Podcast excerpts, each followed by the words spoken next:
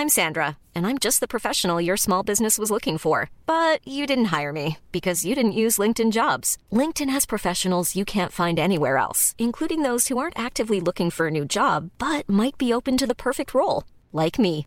In a given month, over 70% of LinkedIn users don't visit other leading job sites. So if you're not looking on LinkedIn, you'll miss out on great candidates like Sandra. Start hiring professionals like a professional. Post your free job on linkedin.com/people today.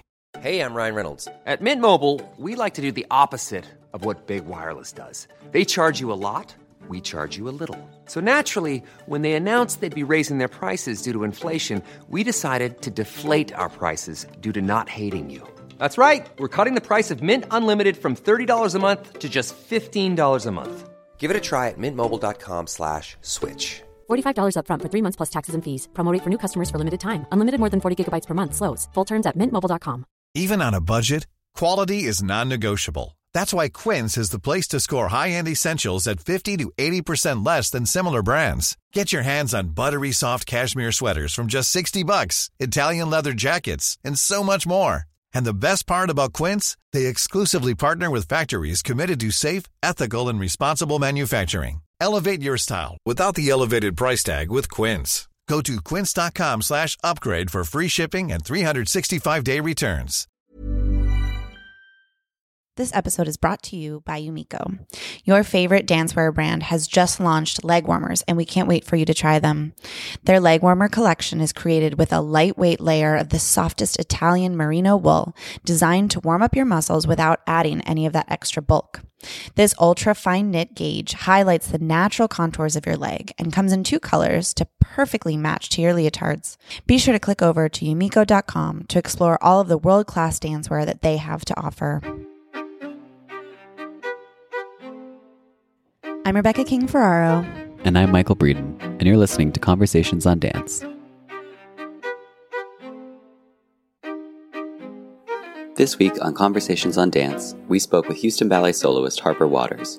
Though Harper's talents led to prominent roles with the Houston Ballet and two promotions, he gained attention both within the dance community and in pop culture at large, in viral videos of himself dancing in towering pink heels.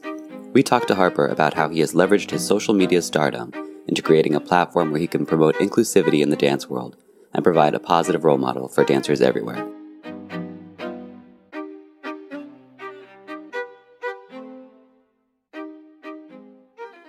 Harper, thank you so much for joining us today. Uh, we've been trying to chat with you for a while, and we're really glad that it's finally working out. I'm so excited to be here. Thank you. Um, so let's just start at the beginning. How did you get your start in dance? Wow. Um, well, I was put in dance actually because my mom had a friend and she needed boys at her dance studio. Uh-huh. And being a restless, kind of like out of control child, um, I think it just worked itself out that I would flap ball change and run around the studio all day long and get get that energy out and um yeah and so it, that was like my first kind of dance experience um but really it was at my I went to private school in Maine and um dance was actually offered as kind of like a sports elective and I didn't really have like friends in high school, like growing up. Like it wasn't like I had my group of go-to people. Um, but I did connect with a lot of the girls in that dance kind of environment and who would go take Right. the dance classes. So it was less about the dancing and more about I just wanted to put myself in a place where there were people who I wanted to be around.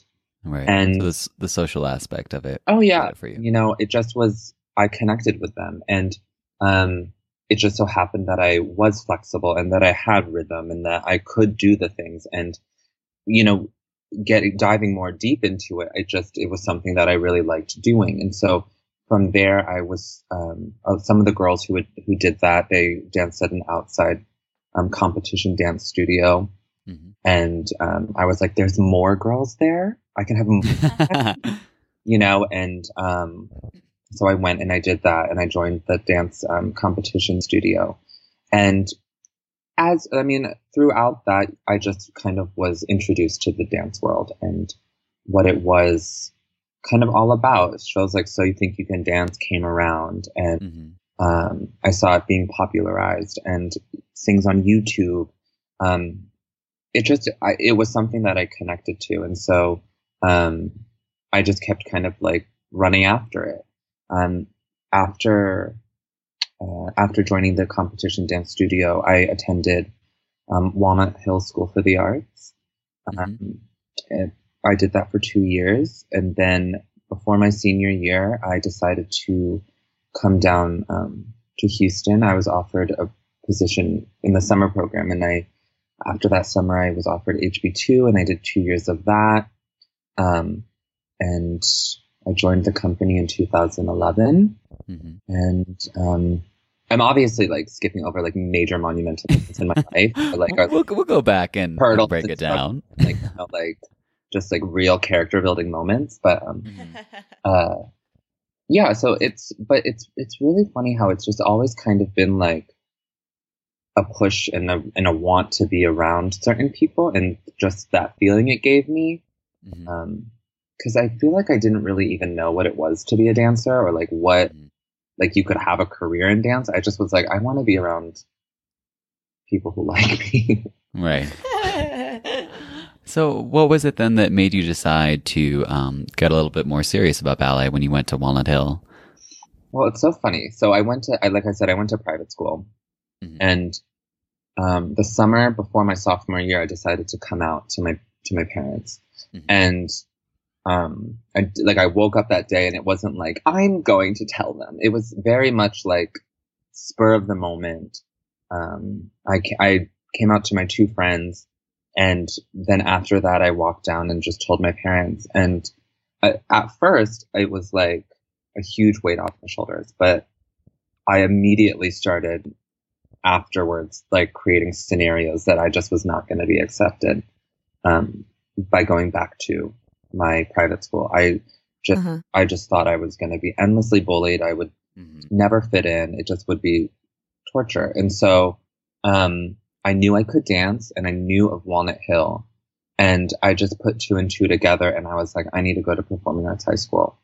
Um, so I made a push to audition there and I knew they would need boys and I was accepted. And so that was, re- it was really, that was like, Walnut Hill was like, oh, you can do, you can have a career in dance and you can really work hard and you can do it every day. And this is what it is to be a ballet dancer. Um, and so I think that's also where I kind of shifted my thinking. I always thought both my parents are college professors and they went to eight years of schooling, you know, and I just thought college was the option for me, the only option. Um, but when I saw that you could have a career in dance, that was really what, when I was like, okay, Harper, you need to apply yourself. You need to work hard. You need to, um, you just need to work hard and, uh, it could, it could happen.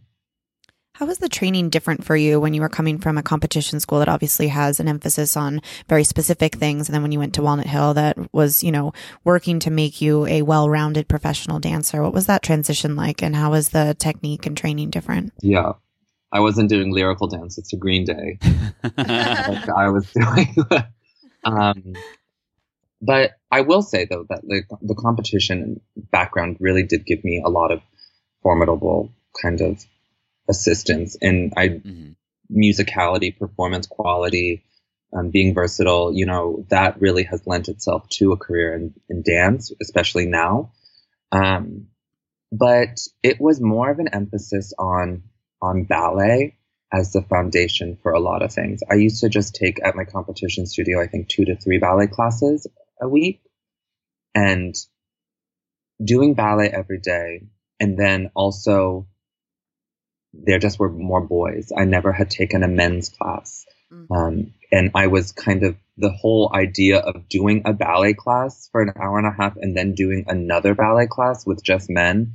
I was like, Right. but I just did ballet class. Like, why am I doing another one? Right. Um, and kind of just understanding that. And, but also, like we know, like when you see the results as a dancer, it's so rewarding and it's so gratifying. And it's, Mhm. and I would see results. I would feel stronger. I was doing things that I thought I couldn't do, and I could I thought like only Angel Corella could do on YouTube. But here I was Right. doing doing it, and so I was like, okay, well, if you apply yourself, what what what else could happen? So, um, more modern classes. Um, I didn't, you know, I thought modern was like lyrical and like emotional stuff. You know, I had no idea there were different styles of Horton and Graham and Right. um, that opened my mind up to a, a lot of stuff. So it just kind of was like, oh, okay, this is this is this is what the dance world is about. This is deeper than I knew, I guess. Yeah. Um, so you're working towards, um, you know, a more professional career. What made Mhm. you set your sights on Houston Ballet in particular? Well, initially it was um, a dancer, Joseph Walsh. He is a principal at San Oh. Francisco Ballet, and he Perfect. yeah.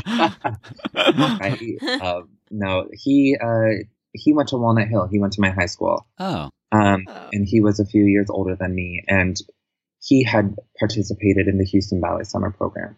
hmm And um, they, there was just a knowledge that Houston Ballet had a strong men's program.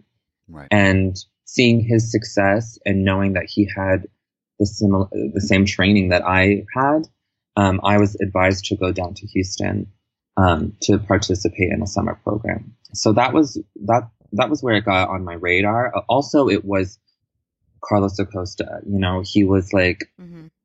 the god of ballet, and finding out that he also was in Houston Ballet, I was like, okay, well, basically, I'm the next Carlos Acosta. So So here um, go. like I'm gonna go there and be amazing. So, um, but it really was the advice of my teachers and the fact that Joe um, went there. And you know, it's funny because like I thought I knew what it was to be a ballet dancer at Walnut Hill, but there's no wake up call greater than being in a professional ballet company Right. um, summer intensive, but also we had the privilege of seeing the company work as well. Mhm. Um, and that that really was like I was like, okay, Harper, you need to get your butt together because now you're in the big leagues and you can make this happen, but it's it's going to be up to you. Right. So then, how did you go on to end up joining the company from this just attending the summer course?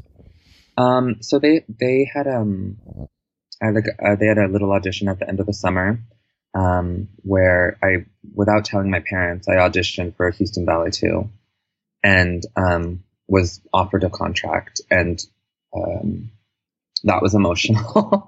Wow. yeah. but um, so I did two years in the second company, and my second year um, in 2000, at the start of 2011, my teacher had um, he asked me if I wanted to participate in the Lausanne, and Oh wow. um, well, it really wasn't more of like an ask; it was more like you're doing it. Yeah. um, and I I had known what it was, you know, like it was the second years usually one or two are picked to go to the competition, so it was I knew what it was, um, and so I began training for that, and I um, I went over in 2011, and I was able to place as one of the prize winners and receive the contemporary award, and as part of my winning, it was an apprenticeship, and so I came back and my director offered me a job in the company. Um, and so I joined later that at the start of the season in 2011. Um, and I was the only apprentice that year, um, which was a huge honor, but also like I felt like so freaking scared. But, um, so that's, I mean, that's, that's, that's how I, I joined a lot of, um, I was given a lot of fantastic opportunities by my director before that, you know, being inserted into ballets with the company as a member of Mhm. Houston Ballet too was a big deal. Um, and just being able to do pieces and his choreography um, in huge in HB2, I just knew that this was that Houston was where I wanted to be, and I felt I felt supported, and um, so I was really I was really excited to join.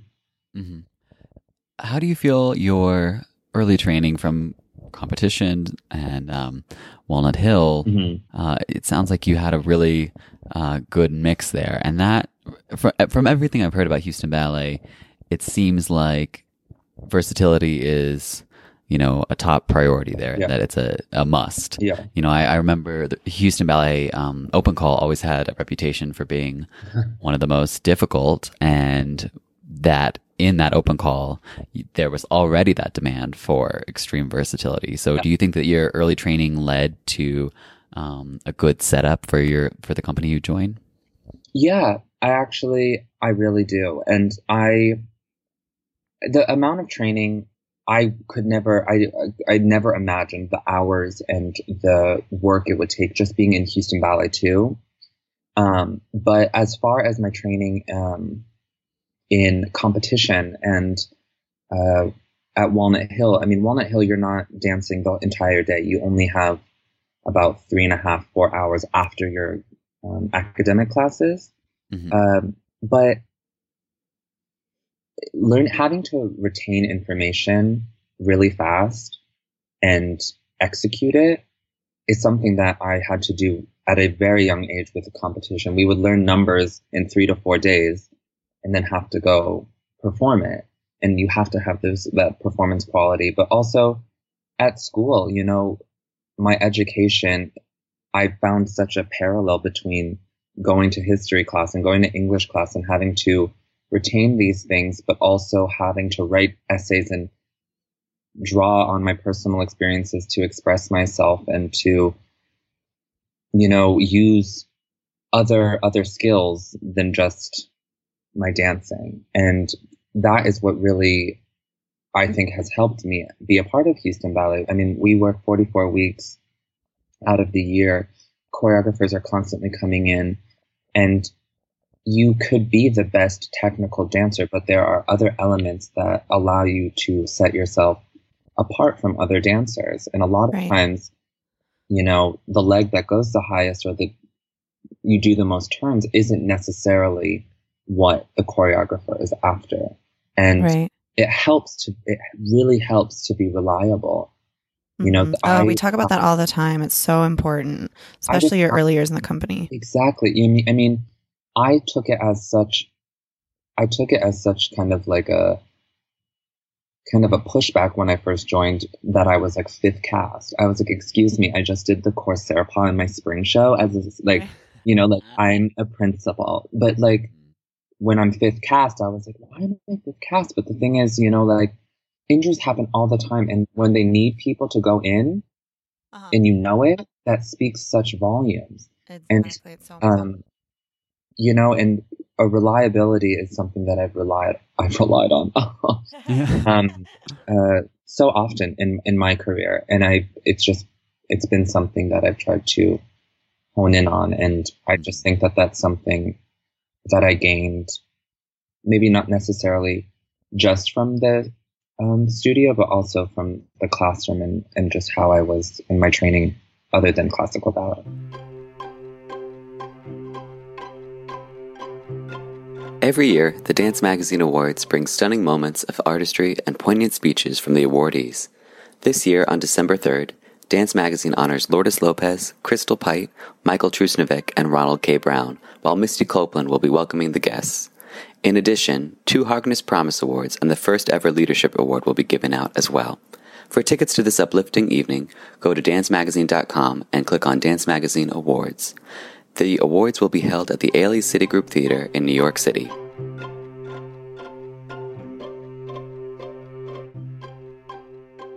What were some good examples of um, situations where maybe you were lower down the list, but you know people go out or get sick or whatever, Mhm. and then you get to prove that you're reliable, and maybe some of these things that ultimately put you on your path to a promotion. Sure. Um, ironically, we were doing a world premiere by our director, and it was I want to say like my first or second year in the corps, and um, it was there was a solo. It's called it was Young Person's Guide to the Orchestra, and Joe Walsh was actually the solo, and he was the trumpet, and he had hurt himself, and the cover also hurt himself, and so within that day, I had to learn it and Oh. perform it. And Wow. um i mean w- in a matter of hours.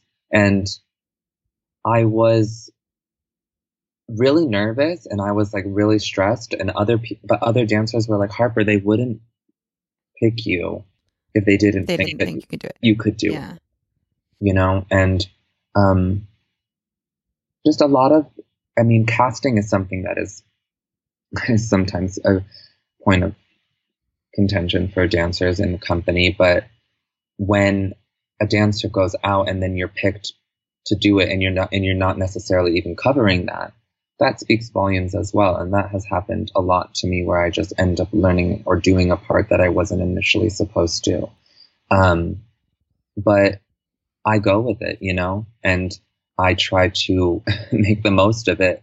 And it has proven itself to be um, beneficial in how I made a career for myself. So, how did your promotion come about in the end? Well, I, so I, I think I maybe did, four, I did four or five, I, well, I did a year as an apprentice and four years in the corps. And I started to see myself in the corps. I, I was 24 and um, I just was doing so much. And Mhm. I was dancing, I was dancing out, out of like ensemble works. I would do trios, I would do duets, I would be second cast of solos and you know the dancers that I would surround or where I was dancing with were soloists and first soloists and demi soloists and here I was in the corps, and I did I honestly was very discouraged. Like I was like I am doing so much and I felt like I wasn't being rewarded for it. And I look back and understand that I just was being tested you know? It's it was just how how is Harper going to handle this and so I felt like I could either back down and throw my hands up and be like, this is too much, I'm mad, Mhm. or I could really bunker down and just really, really do it. And that's what I decided to do. And soon after, I was promoted. Um, and I, when I was a demi soloist, I was like, okay, I've made it. I was like, yeah. I've made it. But then I was, then I didn't even realize that the three months that I was like, Harper, you're so overworked, I, that that was going to turn into like a year of stuff. You know, like right. that was just the standard for what, like, that's just the next chapter. That's just like, it's time to level up, you know, like that's, hmm this is what's, you're going to be experiencing a lot more. And so I just was like, well, now, now you do this for longer. And this is the standard that you have set for yourself. And now you have to meet that. And so I just continued to do that. I saw more opportunities coming. Um, you just have to, you have to be aware of your surroundings and aware of what's going on and be able to identify okay this is a moment right now you know this is something where you really have to apply yourself and um, the nutcracker casting came out a year later um, in 2017 and i was down to do the prince and this was like i had done principal roles um, or leading soloist roles in contemporary works but this was my first classical one and mm-hmm.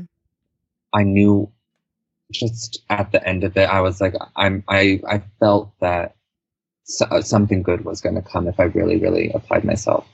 Um, and so, but it was a real struggle doing Prince. It's just something that was uncomfortable for me personally.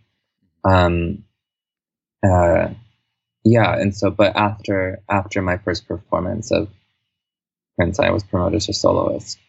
Um, and here I am now. so do you feel like um, that's sort of opened the doors for more uh, explicitly classical works for you? yeah. There's there's some casting that has gone up this year that I'm like already starting to like have like anxiety attacks over. Um but you know that's that's what that's what I ultimately want. Right. And um I just think it's important not only for me but for the people who I think I kind of represent and I share my who I have similar stories to and careers to potentially. Um, I just think it's important that I take it head on and I and I Right. and I do it. Um, because yeah, I just think, I, I think it, it's really valuable and, um, Yeah. yeah. Yeah. So uh, we want to talk about your Instagram stardom. you have become quite well known for your social media presence that all started with a pair of pink heels. How did that first video um, launch you into Instagram stardom? And how did that uh, initial idea come about to post that? well, it's really, the, the heels were a gift. The heels, the heels were like a, just a gag gift. And it was never like, it was never me being like, you know what? I'm going to make a viral video. You know, like it was never like this like thought out like PowerPoint presentation of like how I'm gonna like achieve like stardom with like a pair of pink heels and a treadmill. Um, it it was really more just like we got the gift. We were working out at the end of the day, and like it, they were in my bag, and I was like, could you imagine if we hopped on the treadmill and did something, filmed it, I posted it, and I went about my day, you know, and the result the next day or just when I opened my phone next to check my account was really quite astonishing. You know, like I had never gotten that many views. I had never, I mean, people I don't even know were commenting. You know, it was, it was quite amazing. I just was like, wow, this is, this is really powerful. Um, and I meet my initial reaction was like, I'm a celebrity. Like I need to do more. Like I need to, I need to like give the people what they want. But you know, like in really looking at it, I was like, why? I'm get. I was like, I'm getting such a positive reaction for literally something that I think is so fun, and mm-hmm. I'm just doing. I'm just being myself. And at the time, in the corps, I was really struggling with, you know, dancing my best and bringing myself to the to to my work. Mhm. And so I was like, you just need to kind of do that. Like, look at the response you're getting for being yourself outside of the studio. Why not do that inside of the studio? Right. Um, so I started doing that more. Um, but I also started to like utilize those videos as a way to bring people into my world. Um, you know, my views tripled from that one video. And I think the initial reaction, oh, is that's just a flamboyant, sassy black gay guy. And I mean, that's true, but you know, I'm also a ballet dancer. So here I have this opportunity to following a heel video. I can post something about me in rehearsal. I can post something about the LGBT community. I can post mm-hmm. other things and other aspects where I also just, I just wanted to start showing myself more, like more aspects of who Harper was, you know, like Right. I'm an advocate for the LGBTQ community. I'm also a ballet dancer. I'm an artist. I'm obsessed with Beyonce. I'm obsessed with, you know, I'm obsessed with fashion. I'm obsessed with hmm. pop culture. And I think I was so focused on trying to please other people and try to pan to them when really I just needed to give people an opportunity to connect with things that are me right. um, and so I just started to do that more, and I would incorporate um, heel videos with that, and I utilized it as a tool to have more eyes on what what I was passionate about. So you've said in, in past interviews that social media has opened the door to a lot of creative projects. Sure. Um, can you tell us a little bit more about that and uh, also specifically how your social media accounts have impacted your ballet career? Sure.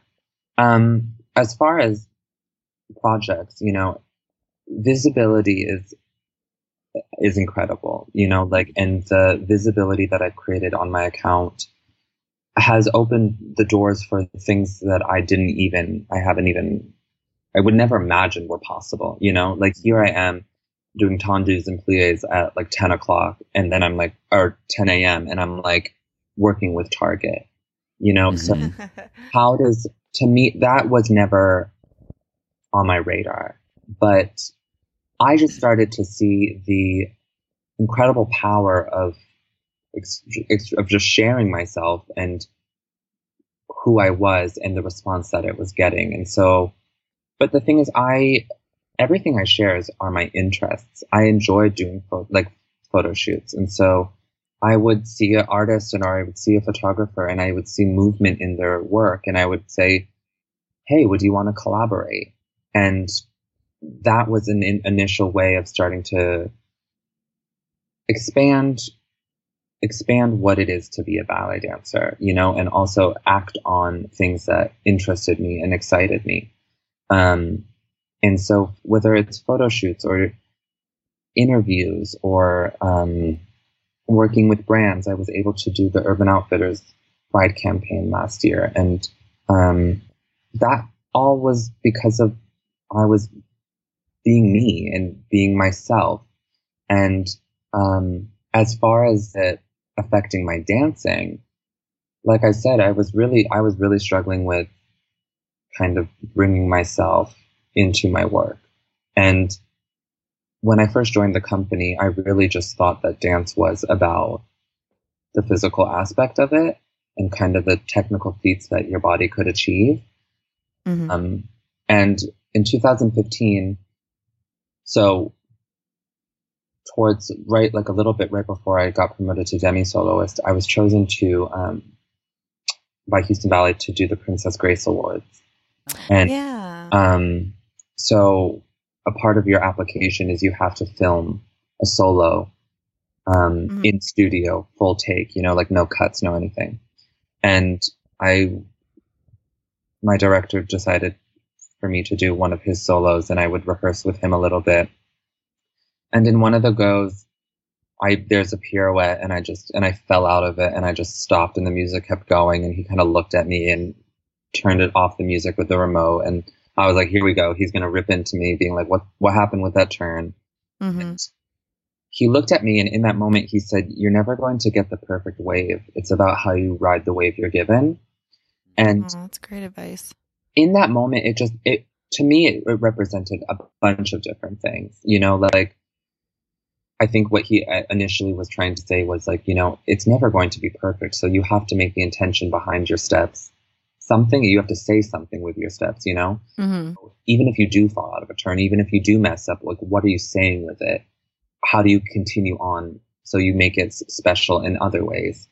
Um, but then that goes further, or what I took it as even further was that, well, how are, how do I make it honest? You know, I can't just fake it. I can't be someone else. It has to come from me. And so in that moment, I just started bringing more of myself into it. So whether it was humor, whether it was sass, whether it was playing with the music in a certain way, holding certain balances, being more musical, taking risks, um, all things that were like just honestly Harper. And I just mm-hmm. immediately saw a change in my dancing and um, in the roles that I would get. And so, um, but and I, but it was so like I, I I was doing that on my Instagram, you know. Right. It's so easy for me to just throw up a video of me running in heels and be like, yeah, there it is.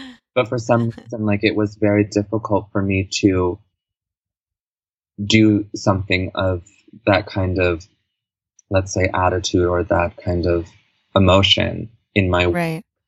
Um, but I was getting such a positive response from outside people so it just was like the stars were aligning and it kind of was like this omen from like above being like, Harper, just do it. You know? um, that's, that's how I kind of started to incorporate the confidence that I was having on my social media into, into my dancing. Yeah. So, what's next for the Harper Watters brand? What long term goals do you have for yourself, both in the ballet world and outside of it? Uh, you know, I think it's just expanding on everything that I've already had, you know, or everything I've already created. I I'm obsessed with TV and I'm obs- I'm like obsessed with reality TV. And I just I I also I I love storytelling and I love learning about people and I just think that there is something so special about that. Um, and learning about the lives of dancers in an authentic way rather than like a black swan like way. So mm-hmm. I a project kind of highlighting that where it's not necessarily um, created drama, but it's it could be humor or it could be um, I don't know. So I, I think exploring that and building my YouTube channel and um, I love branching into working with brands and Mhm. um, just pushing the boundaries of kind of what people think a ballet dancer can and should do um, is is really what I'm after, but also kind of dispelling stereotypes and breaking people's preconceived notions of, of, of certain things. Right. So we've actually reached our final uh, element of the interview, which we call our lightning round. So we'll Uh, just ask you a few short questions, and Oh. you give us whatever answer comes to mind. okay. So, uh, what is your favorite ballet?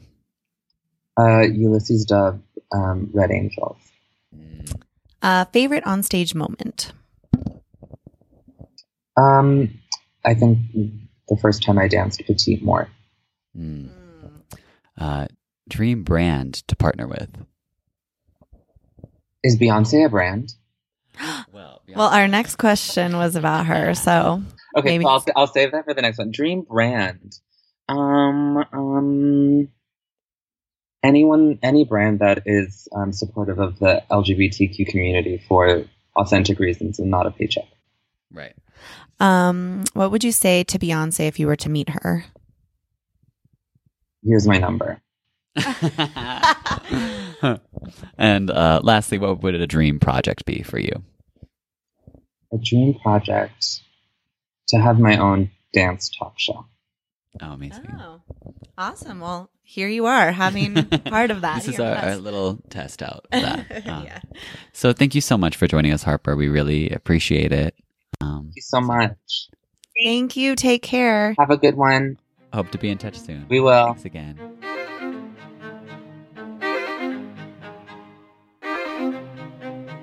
Thank you for joining us this week.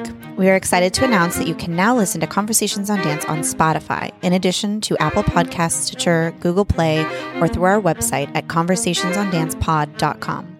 Subscribe now to receive notifications of new episodes. Follow us on Instagram and Facebook at Conversations on Dance. See you next week.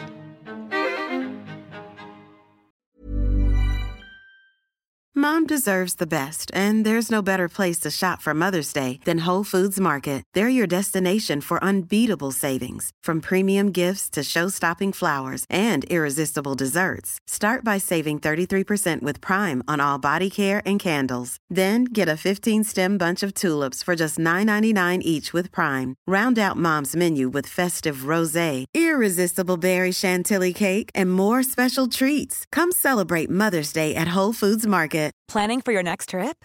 Elevate your travel style with Quince. Quince has all the jet setting essentials you'll want for your next getaway, like European linen, premium luggage options, buttery soft Italian leather bags, and so much more. And is all priced at 50 to 80% less than similar brands. Plus, Quince only works with factories that use safe and ethical manufacturing practices. Pack your bags with high-quality essentials you'll be wearing for vacations to come with Quince. Go to quince.com slash pack for free shipping and 365-day returns.